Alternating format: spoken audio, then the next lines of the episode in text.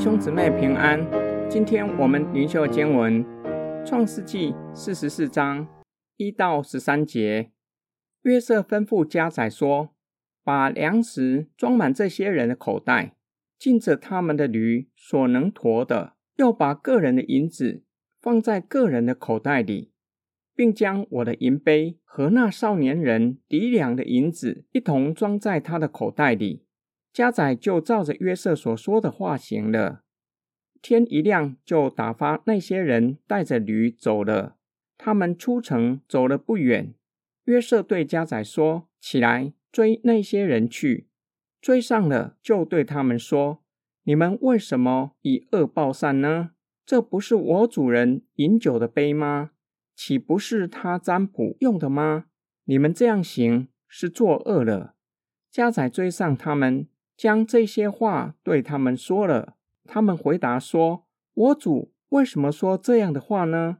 你仆人断不能做这样的事。你看，我们从前在口袋里所见的银子，尚且从迦南地带来还你，我们怎能从你主人家里偷窃金银呢？你仆人中无论在谁那里搜出来，就叫他死，我们也做我主的奴仆。家宰说，现在就照你们的话行吧，在谁那里搜出来，谁就做我的奴仆，其余的都没有罪。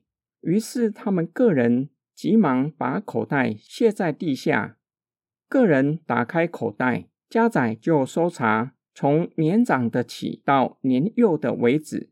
那杯竟在便雅悯的口袋里搜出来，他们就撕裂衣服，个人把所驮抬在驴上，回城去了。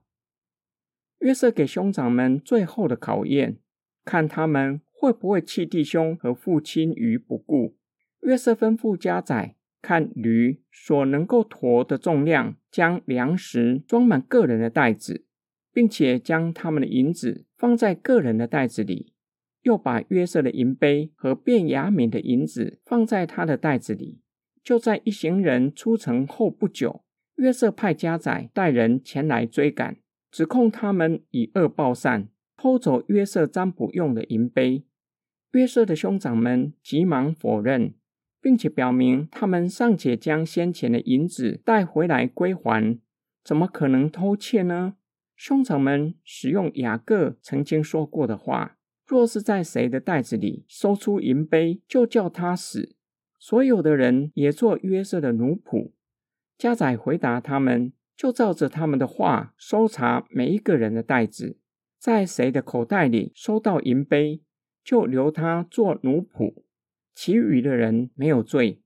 家宰在便雅悯的袋子里搜到银杯，对他们来说这是噩耗，他们撕裂衣服，表达哀痛与懊悔，过去的罪竟然接二连三向他们追讨。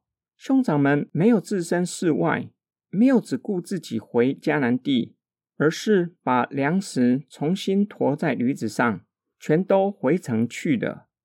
今天经文的默想跟祷告，哥哥们为自己辩护，自认不会以恶报善，并且告诉家宰，若是谁偷了宰相的银杯，就叫那人死。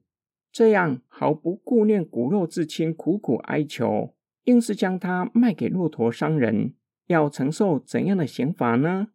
若不是约瑟费尽心思将兄长们挽回，兄长们会意识到自己所做的是何等大的罪恶吗？兄长们的反应说明了和好与宽恕之所以困难。罪人会表明自己是无辜或是无意的，试图为恶行找借口，若是无法推脱，就把责任推给别人，双手一摊，表明无辜。除非对方比你的地位更高，才会警觉到需要道歉，因为怕受到惩罚。此时哥哥们有理由怀疑便雅悯手脚不干净，顺手将宰相的银杯放到袋子里，因为他是被父亲宠坏的孩子。约瑟要家宰将银杯放在便雅悯的口袋里，想要营造一个氛围，测试哥哥们这个时候会不会因此不顾便雅悯，即便便雅悯犯下重大的恶行，还是会承认便雅悯是他们的兄弟吗？作者让读者意识以色列十二个儿子的生命牵连在一起，兄弟中任何一个犯下恶行，不只是犯罪的弟兄要承担后果，其他人也牵连在其中。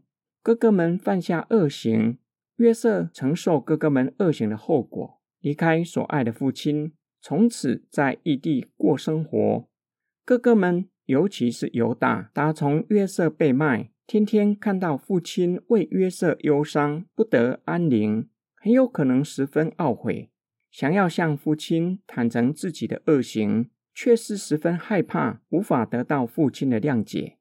这次若是无法将便雅悯带回迦南地，将会天天看到父亲以泪洗面，完全失去活下的动力。哥哥们内心的痛苦远胜过以前将约瑟卖的。我们一起来祷告。亲爱的天父上帝，感谢你因着主耶稣基督成就的救恩临到我们的身上，使我们成为神的儿女，又透过圣灵将我们与你和众肢体连结在一起，使我们成为生命共同体。你也借着圣经晓谕我们，若是有一个肢体受苦，基督的身体也在受苦。求主帮助我们愿意与肢体一同承担重担，使基督的肢体成为荣美，一同荣耀神，一同进入荣耀里。我们奉主耶稣基督的圣名祷告，阿们。